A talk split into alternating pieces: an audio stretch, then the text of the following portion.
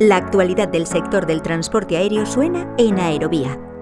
El piloto británico que me atacó se llama Mike Watson. Unos años posteriores a la guerra me entrevista un historiador que hizo un libro que se llama Martin Middlebrook, que escribió el libro se llama Guerra de Malvinas. Y luego que termina la entrevista me dice, mm, yo era teniente en esa época, teniente, creo que lo conozco al piloto que lo atacó usted me quedé con eso. Unos tres o cuatro meses después recibo, yo vivía en las proximidades de Bahía Blanca, al sur de la, al norte de la Patagonia, al sur de la Argentina. Recibo una carta de un señor Mike Watson, el Lieutenant Commander de la Royal Navy, y era el piloto que me había atacado y me, envió una, una, muy emotiva carta eh, donde refleja eh, con total precisión lo mismo que yo vi en, nuestro combate, está en muchísimos libros porque representa un poco el, sentir de los militares, ¿no? que mm, cumplen su misión sin pensar en matar al enemigo, sino en cumplir su misión. O sea,